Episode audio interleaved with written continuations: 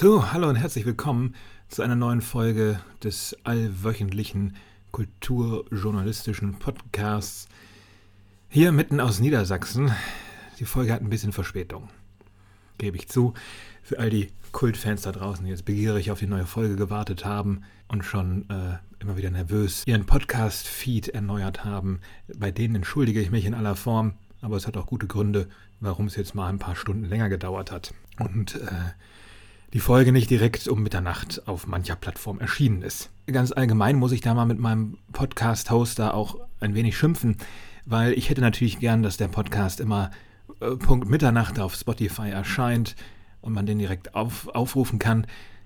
Aber das funktioniert immer nicht. Ich stelle das immer so ein, dass ich die Folge beim Hoster hochlade und dass es überall um Mitternacht erscheinen soll. Bei manchen ist das der Fall. Nur bei Spotify, wo ja, glaube ich, auch so ziemlich die meisten ihre Podcasts immer hören und abonnieren. Nicht alle, ich weiß, aber die meisten. Da funktioniert das nicht so ganz. Ähm, ich weiß nicht, woran das liegt. Aber man muss es hinnehmen. Und das ist ja hier auch wirklich eine kleine Klitsche von allwöchentlichem Podcast, der äh, produziert wird. Und da kann man jetzt auch nicht damit rechnen, dass die bei Spotify in Schweden äh, sich da schon ja, die Hände reiben. Wann kommt denn bloß die nächste Folge hier von Danke, gute Nacht? Wie auch immer, herzlich willkommen nochmal. Ähm, hier ist jetzt erstmal der Grund, warum sich das ein bisschen äh, verschoben hat diese Woche. Ja, ich muss es einfach so sagen, ich äh, wurde geimpft und die Freude über die Impfung ist jetzt nicht der Auslöser dafür, äh, dass ich drei Tage lang im Hopsasserlauf durch irgendwelche Innenstädte gerannt bin und Bäume umarmt habe, sondern halt eher ein bisschen die Nebenwirkungen. Also ich habe mich ein bisschen angeschlagen gefühlt, hatte leichten Kopfschmerz, natürlich auch so Schmerzen an der Einstichstelle. Ja, also der Kopfschmerz hat sich ein bisschen so angefühlt, als äh, hätte man was mit einem Knüppel über den Kopf gezogen bekommen oder äh, wäre vielleicht hingefallen vor ein paar Tagen. Aber ja, also es war dann nach 48 Stunden auch gut. Aber äh, ich dachte mir, ich äh, nehme die Folge erst auf, wenn ich wieder vollends erholt bin von der ganzen Chose. Und es ist erst heute am Samstagabend, Samstag, der 5. Juni, äh, um ungefähr 21 Uhr wird hier aufgenommen. Auch hier soll jetzt wieder die Prämisse sein, dass äh, das große C, was uns alle noch umschwirrt, nicht das Hauptthema sein soll der kommenden halbe, halben Stunde. Aber ein bisschen was möchte ich erzählen von meiner, von meiner Impfung. Ähm, also ich wurde bei meinem Hausarzt geimpft. In der letzten Folge hatte ich ja bereits erwähnt, dass ich äh, einen Anruf äh, auf meinem Handy gesehen hatte, kurz bevor ich mich vors Mikro gesetzt habe. Ein Anruf von meiner Hausarztpraxis. Das war so um 19 Uhr. Ich hatte dann versucht zurückzurufen, aber um die Zeit kriegt man da natürlich niemanden mehr an die Strippe. Auf jeden Fall dieser Anruf, der hat sich dann tags darauf, Freitag früh, wiederholt. Ähm, um 7.20 Uhr haben die dann tatsächlich bei mir durchgebimmelt. Äh, und dann hieß es, äh, ja, äh, Herr Stiepert, hier ist Ihr Impftermin ähm, kommenden Mittwoch, den 2. Juni um 13.30 Uhr. Drucken Sie schon mal den Aufklärungsbogen aus, denken Sie an Ihren Impfpass und dann äh, kommen Sie vorbei und Sie kriegen das gute BioNTech-Vakzin. So war der Ablauf. Hab äh, ich auch alles eins zu eins so umgesetzt, so als vorbildlicher Patient. Wer jetzt seine Impfung noch nicht absolviert hat, ähm, es ist, läuft haargenauso ab, wie man sich vorstellt. Man kommt in äh, das Sprechzimmer vom Arzt, wird aufgeklärt, wird ein bisschen abgehorcht, äh, wie es einem so geht, wie es ist mit allergischen Reaktionen, ob es schon mal Probleme gab beim Impfen und so weiter. Und dann bin ich da so ein bisschen hocken geblieben. Dann kam eine der medizinischen Fachangestellten aus der Praxis, hat mir ein bisschen den Oberarm gekniffen und dann da die Spritze reingesemmelt. That's it. Also ich äh, kann dann eigentlich nur auf der kleinen Bühne, die sich mir hier bietet, äh, danach motivieren und sagen, äh, macht das auf jeden Fall. Zögert da nicht lang, wenn ihr ein Impfangebot bekommt. Es ist äh, ja einfach wahnsinnig erleichternd und macht einen sehr, sehr froh und sehr glücklich, auch wenn die äh, Neben- und Nachwirkungen dann erstmal ein bisschen ja, größer ausfallen, als man vielleicht so dachte zu Beginn.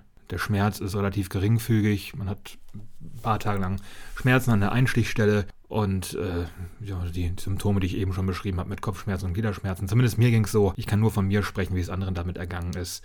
Äh, steht nochmal auf einem anderen Blatt. Aber mir hat es jetzt nicht wehgetan.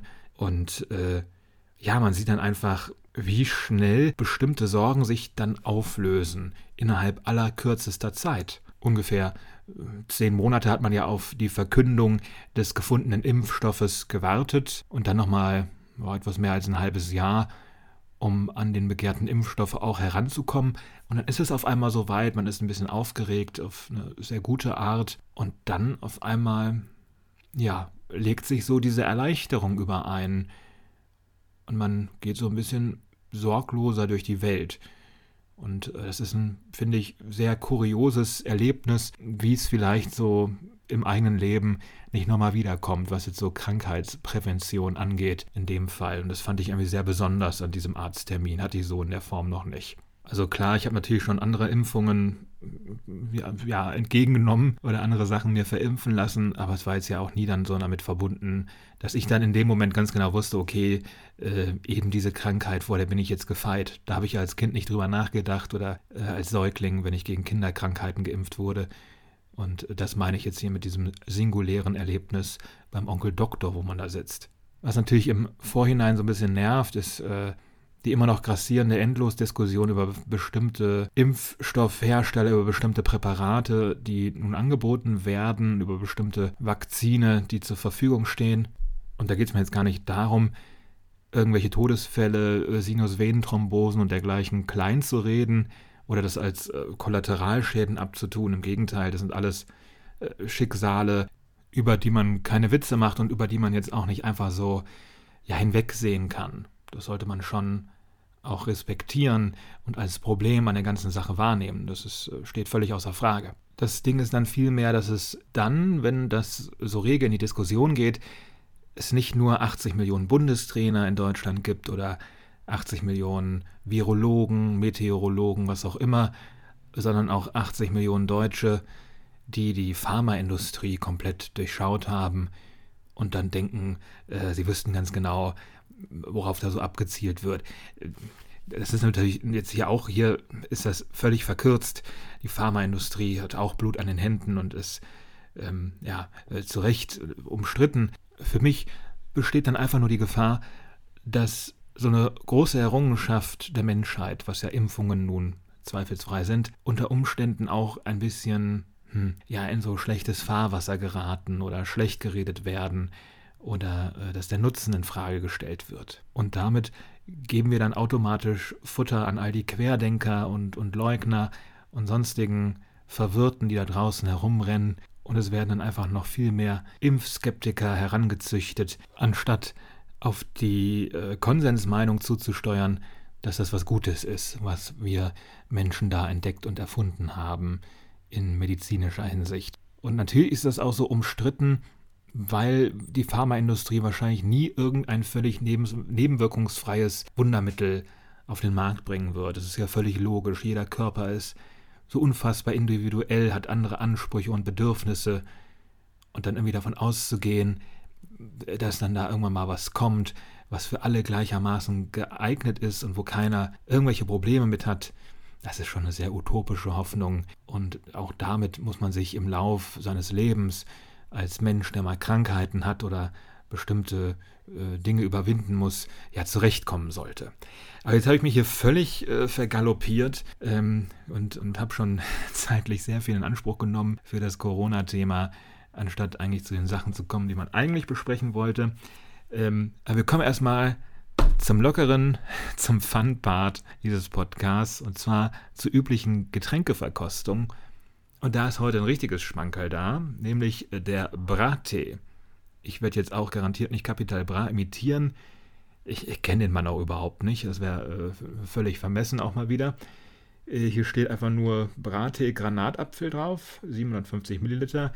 Und links und rechts auf dem Tetrapack unendlich oft das Wort Bra.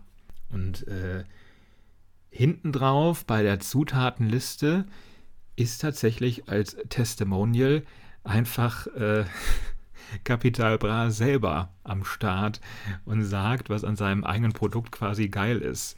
Ja, das, gibt es auch nicht so oft. Aber nun ja, es ist halt ein Promi-Produkt. Wer sonst soll da irgendwie was über diesen Eistee äh, sagen als Capital Bra selber? Und Capi sagt da folgendes: Schmeckt schön frisch, nicht zu süß, genau perfekt. Ja, also jeder andere äh, Eistee-CEO würde haargenau das über seinen eigenen Eistee auch sagen. Well played, Mr. Businessman Rapper. Und jetzt äh, probieren wir mal diesen leckeren, äh, sich im Tetrapack befindlichen Eistee mit Granatapfelgeschmack. Es gibt wahrscheinlich jetzt hier so ein kleines Knackgeräusch. Ah, da war's. So. Mm.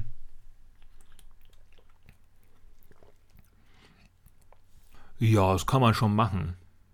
Ich finde den gut. Respekt. Ich bin sowieso ein sehr beherzter Eisteetrinker. Auf jeden Fall eins meiner liebsten Gesöffe.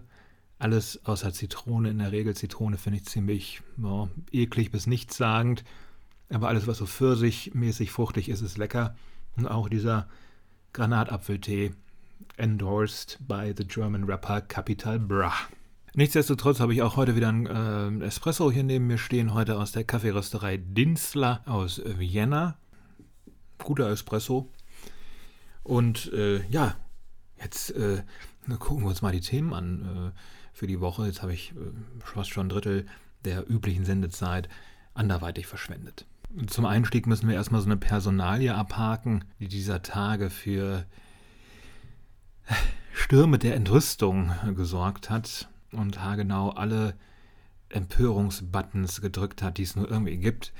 Ja, die Rede ist natürlich von, von Elke Heidenreich, die äh, in irgendeinem Podcast, den keine Sau sonst hört, vom, vom Kölner Stadtanzeiger, ich weiß nicht, ähm, das ist so ein bisschen äh, wie SWR 1 Leute, äh, so vom, vom Talk-Niveau her relativ harmloses Hin- und Hergefrage oder Frage-Antwort-Spiel äh, mit irgendwem, der so mittelprominent ist, wobei natürlich Elke Heidenreich eine richtige Prominente ist, das nehme ich zurück.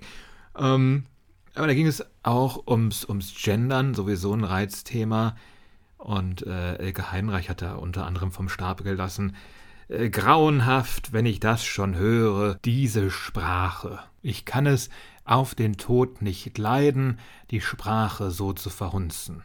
Das waren jetzt zwei Zitate, bisschen aus dem Kontext genommen, aber die Aussage ist ja eindeutig, äh, was uns Frau Heidenreich da mitteilen wollte. Da gibt es ja nicht viel dran zu interpretieren. Und erstmal so zur Personalie Elke Heidenreich selbst. Ich habe einen großen Softspot auch für sie.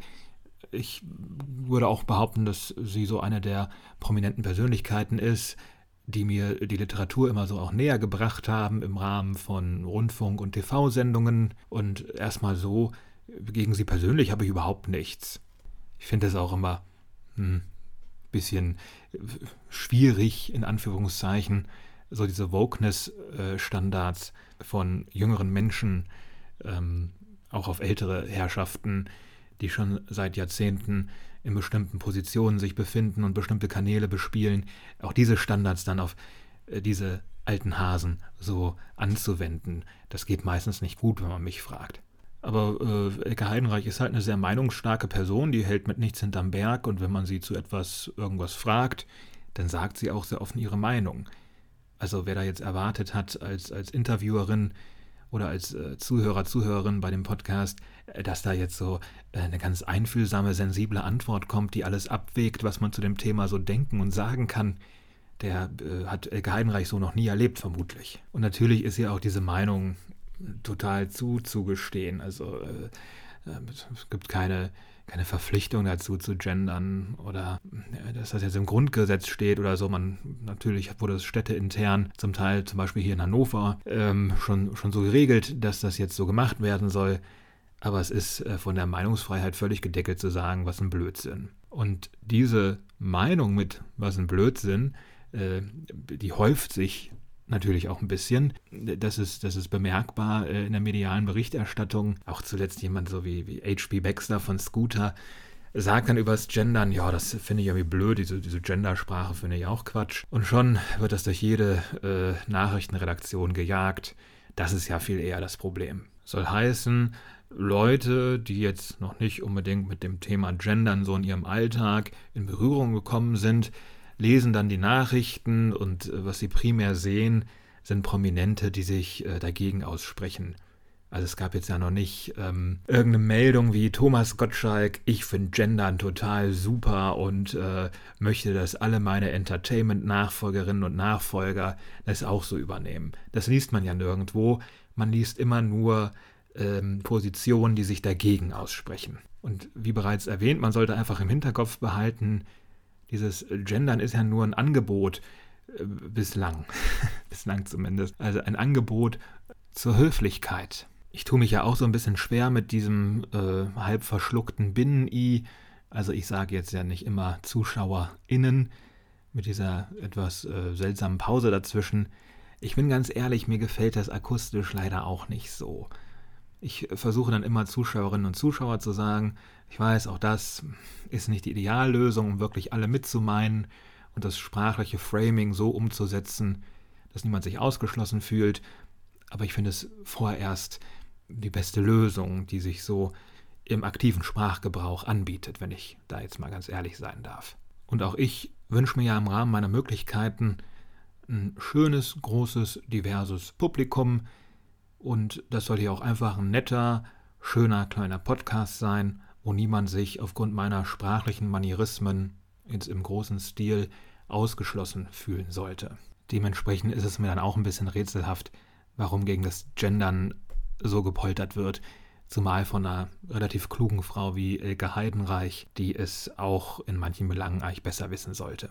Also es geht ja nicht um Sprachverhunzung und darum, die deutsche Sprache irgendwie gegen die Wand zu fahren, sondern wirklich äh, es ist ein, ein, ein darauf hinarbeiten zu mehr Offenheit, Transparenz, Inklusion und so weiter. Es ist einfach ein Prozess und der ist auch noch nicht ganz abgeschlossen und ähm, das muss man jetzt erstmal ein bisschen weiter beobachten. Also ich finde, dass dieses Konzept noch nicht ganz zu Ende gedacht ist. Und wir müssen jetzt einfach ein bisschen geduldig sein, ob sich da noch eine Art Ideallösung irgendwann findet, weil ich finde, sie ist noch nicht da. Und es muss jetzt auch nicht weiterhin jeder Interviewpartner oder Interviewpartnerin, der so halbwegs prominent ist, gefragt werden, was halten Sie eigentlich vom Gendern? Erzählen Sie dazu mal Ihre Meinung. Ich glaube, unsere Leser, unsere Zuhörer, Zuschauer, Zuschauerinnen und so weiter würde sich dafür enorm interessieren.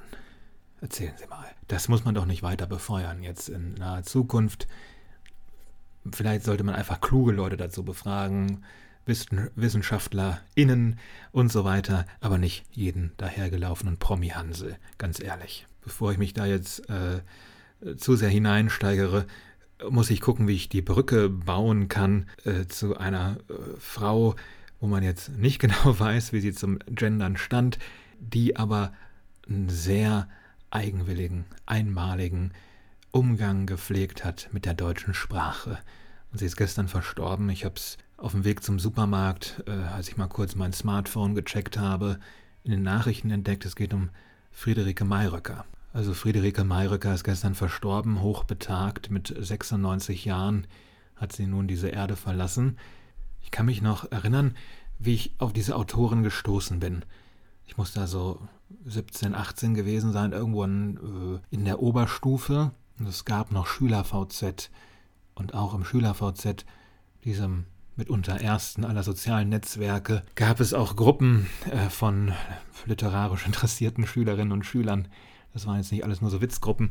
Und ähm, dort wurde ich auf irgendeine Art und Weise auf Friederike Mayröcker hingewiesen. Ähm, dies sei die Frau von Ernst Jandl. Und von Ernst Jandl kannte man aus dem Deutschbuch schon dieses Ottos Mops kotzt und so weiter Gedicht. Und dann habe ich mir kurz danach äh, von Friederike Mayröcker äh, ihr Buch Und ich schüttelte einen Liebling gekauft. Das gab es damals im Surkamp Taschenbuch. Das ist, glaube ich, auch so das einzige Buch von ihr, was dann jemals so richtig als Taschenbuch auch mitunter erschienen ist. Es waren nur wenige, die dann auch mal im Taschenbuch erschienen sind, weil sie war jetzt auch nicht unbedingt eine Auflagenmillionärin. Aber das habe ich äh, mir auf jeden Fall gekauft. Und äh, es gibt die seltenen Momente im Leben, wo man eine Prosa liest und dann merkt man, ah, auch so kann man schreiben. Das ist ja irre. Das habe ich so noch nicht gelesen. Das eröffnet mir ja, einen neuen Horizont auch sogar ein Stück weit. Und wenn man jetzt äh, die Prosa und natürlich auch die Lyrik von Friederike Mayröcker beschreiben möchte, dann spricht man leider auch so ein bisschen wie ein Blinder von den Farben, weil die wirklich großen Autoren, die lassen uns ja wirklich durch ihre Augen blicken. Die haben eine besondere Weltwahrnehmung, ohne die jetzt auf so ein, so ein göttliches Podest heben zu wollen, aber es ist eine bestimmte einmalige Art und Weise, auf die Welt zu blicken. Und Darin war Friederike Mayröcker über 60 Jahre hinweg eine absolute Großmeisterin. Eigentlich war sie ausgebildete Lehrerin für Englisch, hat dann auch äh, längere Zeit unterrichtet an verschiedenen Schulen, mochte das aber immer nicht. Man sieht das auch in Interviews, dass sie eigentlich sehr, sehr schweigsam ist, fast schon auch schüchtern und ihr dementsprechend auch der Schulunterricht, den sie da geben musste, nicht groß behagt hat. Sie hat dann irgendwann lieber komplett vom Schreiben gelebt und äh, sich ganz der Literatur gewidmet, wie man immer äh, so schön sagt. Und große Autorinnen und Autoren umgibt ja auch sowas was Kultisches, was, was sie so zum Kult erhebt, bestimmte Macken und Marotten, äh, die sie so einmalig machen. Und das äh, ist bei Mayröcker halt auch so ihre Messi-Wohnung. Also wenn man äh, Filme sieht aus ihrer Wohnung oder auch äh, Fotos und Bildaufnahmen, dann ist man schier erstaunt, ähm, dass es Intellektuelle gibt, die so leben können. Man äh, sieht dann dort an jeder Ecke irgendwelche Waschkörbe voll mit, mit Zetteln, die beschriftet sind. Also äh, jetzt, das haben schon verschiedene Feuilletons auch geschrieben wird, eine große Archivierungsarbeit anstehen. Ähm, was macht man mit, mit der Mayröckerschen Wohnung und den darin befindlichen Texten, die dort wild verstreut herumliegen? Und es war auch nicht nur dieses, dieses Messi-Dasein, sondern auch ähm, bestimmte Musik, die immer wieder Eingang fand in ihre Texte. Das konnte Jimi Hendrix sein oder auch äh, Maria Callas, die da immer wieder herbeizitiert wurden und, und wie so äh, eine, eine Hintergrundmelodie äh, den Texten unterlegt wurden auf eine gewisse Art. Oder auch bestimmte Texte, äh, die Mayröcker immer und immer und immer wieder gelesen hat. Allem voran das äh, Buch Glas von äh, Jacques Derrida. Das kriegt man, glaube ich, nur noch sehr, sehr teuer antiquarisch für Mayröcker war es offenbar ein, ein Lebensbuch, was sie immer wieder gierig äh, gelesen hat und was sie quasi gar nicht zu Ende lesen konnte, weil es äh, auch, glaube ich, gar keine richtige geschlossene Form hat. Und diese Verschrobenheiten, die ähm, sie auch in einem gewissen Maße prominent gemacht haben im kulturellen Zirkeln, ja, die haben sich dann auch in den Texten so wiedergespiegelt. Da gab es dann immer wieder auch so, so ganz gegenwärtige Dinge, die sich da so reingemogelt haben. Und ähm, ja, man konnte den Texten, weil sie eigentlich auch immer haargenau in der Zeit gespielt haben, wo sie auch geschrieben wurden, vielleicht gibt es auch Gegenbeispiele, das weiß ich jetzt nicht genau, aber zumindest die Texte, die ich gelesen haben, habe, die haben immer haargenau in der Gegenwart gespielt. Und das hat man gemerkt, und zwar auf die allerbeste Art. Ich neige jetzt nicht so dazu, ein riesiger Fanboy zu sein, aber bei Friederike Mayröcker habe ich immer gerne Ausnahme gemacht. Die habe ich immer gerne so für mich selbst abgekultet auf eine bestimmte Art und Weise. Ich habe sie dann auch tatsächlich einmal live erleben dürfen in der äh, Leipziger Stadtbibliothek, war das, glaube ich, bei einer Lesung, ähm, wo sie dann mir auch Bücher signiert hat. Das ist, die Signatur ist ja auch nur so ein, so ein Kringel ähm, mit, mit Filzstift. Sieht sehr, sehr komisch aus, als hätte man über den Filzstift so angetestet, aber ja, auch das eine typische Marotte. Und um den äh, Mayröcker Sound jetzt hier nochmal kurz auferstehen lassen zu können, lese ich eine ganz kurze Passage äh, vor aus dem Buch und ich schüttelte einen Liebling, äh, das erste Buch, was ich mir von ihr gekauft habe. Und dann äh, gehen wir über zum nächsten Thema. Der Text geht so.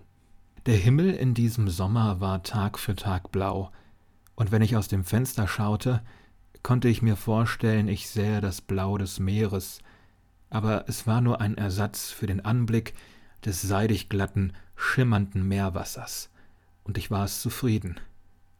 Während des Krieges hatten wir immer die Gasmasken zur Hand und erprobten sie besonders beim raschen Gehen und Laufen, was sehr mühsam war, und zuweilen bekam ich wenig Luft, und als unsere Wohnung kaputt gegangen war durch die Bomben, zogen wir in die Wohnung eines Freundes meines Vaters, und ich machte mich sofort daran, dessen Bibliothek zu durchsuchen, und am meisten zogen mich die Bildbände und Kataloge über moderne Malerei an, und es gab Zeppelin-Alarm Tag und Nacht. Und ich balancierte mit ausgebreiteten Armen über dem Abgrund. Und so verhielt ich mich bei der Reinschrift, und als ich in Mondsee war und von einer Telefonzelle meine Mutter anrufen wollte, kamen mir die Mittagsglocken dazwischen, und ich hörte nichts von dem, was sie zu mir sprach, und auch sie konnte mich kaum verstehen, aber ich sprach so laut ich konnte weiter, während das heftige Glockenläuten und während ich das Blau des Himmels betrachtete, war ich vexiert und dachte, so war es eine geheime Segnung, nicht wahr? Ja. In Memoriam Friederike Mayröcker. Möge sie ewig leben. Vielen Dank für alles. Und zum Schluss kommen wir noch zu einem Buch. Jetzt haben wir über zwei Frauen gesprochen, jetzt müssen wir mal wieder über einen Mann sprechen. Wie angekündigt geht es um das Buch von Matthias Enar. Ich weiß gar nicht, ob man jetzt Matthias sagt, weil das ein Franzose ist. Ich sage jetzt einfach mal Matthias.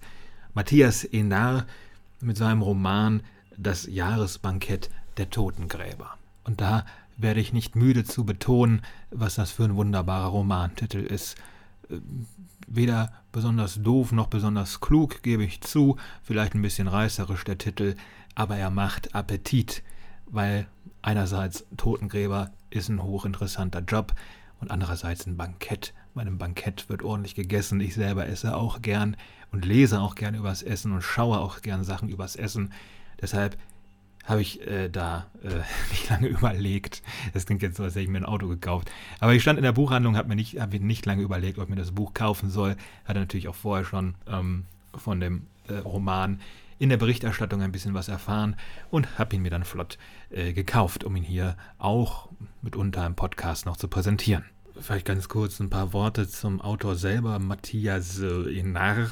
Äh, Jahrgang 1972, ein, äh, wenn man den Fotos nach urteilt, ein richtiger Kavenzmann, no fat shaming intended an der Stelle, aber wirklich, ähm, ja, der macht was her, äh, gut beleibt, ordentlicher Bart im Gesicht, sieht äh, sowohl sehr genießerisch aus wie auch sehr gebildet. 2015 hat Matthias Enard mit dem Prix Goncourt den wichtigsten französischen Literaturpreis gewonnen für den Roman Kompass. Und jetzt, äh, ganze sechs Jahre später, ist mit dem Jahresbankett der Totengräber der neue Roman erschienen von Matthias Enard. Es ist auch äh, der allererste, den ich von ihm gelesen habe.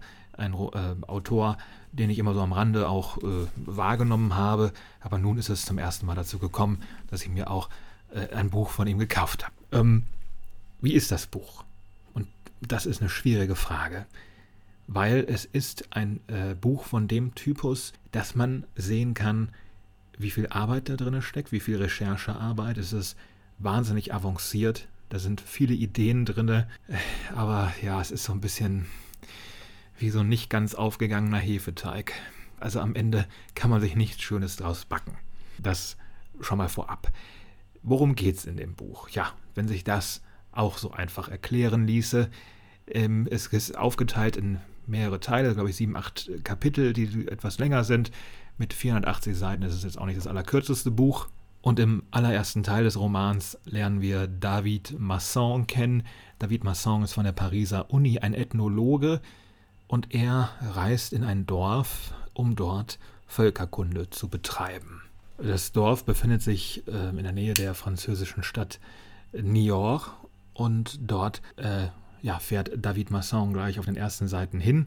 Das ist so angelegt wie eine Art Tagebuch. Er mietet sich ein in einem kleinen Zimmerchen auf einem Bauernhof und nennt diesen Ort für sich alleine, dieses kleine Kämmerchen, wo er dann lebt, das wilde Denken. Und im wilden Denken hält er alles fest, was er über die Dorfbewohner so mitbekommt, die sozialen Strukturen, die Eigenheiten, die landwirtschaftlichen Begebenheiten und so weiter und so fort. Es ist eine groß angelegte Studie. Mir ist nie so ganz klar geworden, worauf das Ganze hinauslaufen soll, aber scheinbar hat das ganze Unterfangen den Segen der Pariser Universität, von der aus äh, David entsandt wurde. Natürlich äh, lernt dann David vor Ort auch mehrere Personen kennen. Die drei wichtigsten sind wahrscheinlich Mathilde, äh, seine Vermieterin, äh, Lucie, eine junge Gemüsebäuerin, eine Landwirtin quasi dort aus der Gegend, und noch Martial. Martial ist der Bürgermeister und auch der Totengräber in diesem Örtchen. Und nun, wenn man sich das so angehört hat, diese sehr, sehr rudimentäre Inhaltszusammenfassung, könnte man sagen, ja, das klingt ja erstmal ganz unterhaltsam. Vielleicht ist es ein bisschen wie äh, Willkommen bei den Sties oder man könnte sich auch so einen alten Louis de Finesse-Film darunter vorstellen, von der Handlung her ist ja auch ein bekannter Culture Clash. Irgendwer aus der Großstadt trifft auf die Menschen aus dem Dorf. Aber ganz so einfach ist es dann auch nicht, denn ähm, das ist nur die ersten 80 Seiten so, dass man diesem Ethnologen folgt. Was danach kommt, sind die wildesten Zeitsprünge, ja, die ich mitunter so jemals gelesen habe. Es geht dann irgendwann um einen Pastor in dem Dorf, der eigentlich mal ein Wildschwein war. Oder es wird auch von äh, Lucie, von dieser Landwirtin erzählt, dass sie eigentlich mal ein Frontsoldat im Ersten Weltkrieg war. Also man sieht Matthias Enar, der gibt sich nicht damit zufrieden, dass die Figuren einfach nur so sind, wie sie sind und so existieren, wie sie da sind. Nein, sie sind natürlich in einem großen spirituellen Gefüge. Das ist das, was der Roman mitunter versucht so ein bisschen zu erklären. Und mittendrin in diesem Roman äh, findet dann auch dieses Jahresbankett der Totengräber statt. Ausgehend unter anderem von dem äh, Bürgermeister dieses Örtchens von Martial treffen sich dort allerhand äh, Totengräber aus Frankreich und ja, hauen sich da so richtig die Wampe voll. Da gibt es zu essen ohne Ende, mehr als irgendein Mensch überhaupt in sich hineinstopfen könnte. Und dieses ganze Jahresbankett ist äh, streng ritualisiert. Es gibt eine äh, Abfolge von Rednern. Es wird über bestimmte Fragestellungen diskutiert, beispielsweise darüber, ob man nicht auch Frauen mit hier an die Tafelrunde lassen sollte. Und es geht natürlich auch um Umweltschutzfragen. Wie kann man Bestattungen so organisieren, dass sie nicht so eine riesige Umweltsauerei sind, sondern eher umweltschonend? Ja, man hat fast äh, so ein bisschen den Eindruck, diese ganzen Totengräber sind in ihrer Gesamtheit so eine Platzhalterfigur für den seit einigen Jahren im Kreuzfeuer der Kritik stehenden alten weißen Mann. Die diskutieren alles so vor sich hin. Manche äh, zeigen da Toleranz und Akzeptanz und sind bereit zu Veränderungen gegenüber Frauen und Umweltfragen und andere sind da ganz vehement konservativ und reißen auch äh, konsequent so Altherrenwitze. Da bleibt dann für mich auch ein bisschen auf der Strecke, ob das ein Altherrenhumor ist, den Matthias Enar selbst äh, so vor sich herträgt, oder ob er wirklich ganz konkret sexistische Strukturen ja, aufdecken möchte. Das hat dann einfach nur so etwas sehr Faschingshaftes. Alle verkleiden sich irgendwie ähm, im Rahmen ihrer eigentlichen Berufsausübung, aber alle hauen trotzdem so richtig auf die Kacke und erzählen irgendwelche Geschichten, die stark zur Übertreibung ähm, und zur Überspitzung neigen und manchmal auch sehr, sehr widerlich sind. Also wenn man äh, ein Ekelproblem hat mit Körpersäften, dann ist dieses ganze Jahresbankett der Totengräber, was sich so über 80 Seiten dann erstreckt im Rahmen des Romans, ähm, für den ist das dann nix. Aber auch wenn man ähm, so über die eine oder andere Stelle und über die eine oder andere Formulierung so stolpert, kann man da auch schon sehr viel Spaß haben an ähm, diesem Bankett, was abgehalten wird. Es ist so ein bisschen dann wieder das Dekamerone, ein großer Novellenzirkel, alle sitzen um ein Lagerfeuer verteilt, jeder darf mal etwas erzählen, alles wird ziemlich ausdiskutiert, niemand hält sich kurz, es werden Lieder gesungen und so weiter. Es ist, wie gesagt, sehr prall, sehr burlesk, alles mindestens so dekadent, erzählerisch und so prachtvoll wie das Essen, was da aufgetischt wird. Das spiegelt sich quasi ineinander was erzählt wird und wie es erzählt wird. Und was soll ich sagen, trotz allen äh, Essensinhalten und so weiter und allen Körperflüssigkeiten, äh, ist es doch ein hartes Stück Arbeit, das Buch zu lesen. Es ist ziemlich, ein ziemlich anspruchsvoller Klotz und auch nicht immer unbedingt nur unterhaltsam. Und ich gebe auch offen zu, äh, mehr als einmal die Übersicht verloren zu haben, wer spricht, über wen es geht und wessen Re Reinkarnation da nun genau dran ist. Also, der erste Teil des Romans ist äh, ein Glanzstück. Da war ich äh, total am Haken dieses Erzähltons und äh, dann wird es leider nach und nach immer verworrener und die genaue Idee hinter dem Roman wird nicht so ganz klar. Es ist dann halt nicht ausreichend, dass man am Anfang dieses große, saftige, erzählerische Filetstück äh, anhand dieser ethnologischen Tagebuchführung von David erhält und zwischendrin ist dann dieses große Bankett äh, der, der Totengräber einfach nur so eine Art äh, Aperitif, den man noch runterspült und alles, was dann danach kommt auf den letzten 100, 150 Seiten, das liest sich dann nur noch wie Beiwerk und wie ein großer Epilog. Ich bin da ziemlich dran verzweifelt, hab's dann aber eisern auch noch zu Ende gelesen und ähm, ja, mich hinterlässt das Buch mit sehr gemischten Gefühlen damit äh, möchte ich es einfach bewenden lassen. Und äh, beim Blick auf die Zeit fällt mir auch auf, äh, dass jetzt die KIZ-Platte wieder hinten runtergefallen ist. Ich habe auch immer noch im Hinterkopf, dass ich irgendwann mal über Marcel Proust sprechen möchte. Das äh, soll nicht komplett ausfallen. Bald ist es soweit. Nächste Woche ist ja schon die zehnte Folge. Mal gucken, was ich da äh, thematisch äh, so anzubieten habe. Was ich schon mal sagen kann, ist, dass es ähm, um Sheda Basiars Roman Drei Kameradinnen gehen soll. Es haben ja nun auch hier in Niedersachsen vereinzelt schon wieder Kinos offen. Ich hoffe, am, ab dem 1. Juli geht es so richtig los. Meinen vollen Impfschutz habe ich ab 14. Juli, dann kann mir gefühlt keiner mehr was. Sonst ist natürlich eine völlig überzogene Hoffnung, aber man hofft es dann natürlich, dass einem dann keiner mehr was kann. Und ich hoffe, dass ich bald, bald, bald mal wieder ins Kino gehen kann. Ich habe das Kino so vermisst. Also ich möchte behaupten, ich habe das Kino mehr vermisst als die Gastronomie. Für mich ist das Kino ja wirklich ein Ort, wo ich besonders in der Regel einmal die Woche mindestens hingehe. Wenn so richtig Saison ist, wenn die ganzen Oscar-Filme laufen oder sowas, dann auch häufiger. Aber da erzähle ich nichts Neues. Also die Hoffnung bleibt, dass ich bald wieder ins Kino gehen kann und vielleicht ist ähm, der erste richtig im Kino gesehene Film, über den ich hier sprechen kann, äh, Nomadland von Chloe Zhao. Der läuft, glaube ich, auch hier schon in einem Kino in meiner Nähe.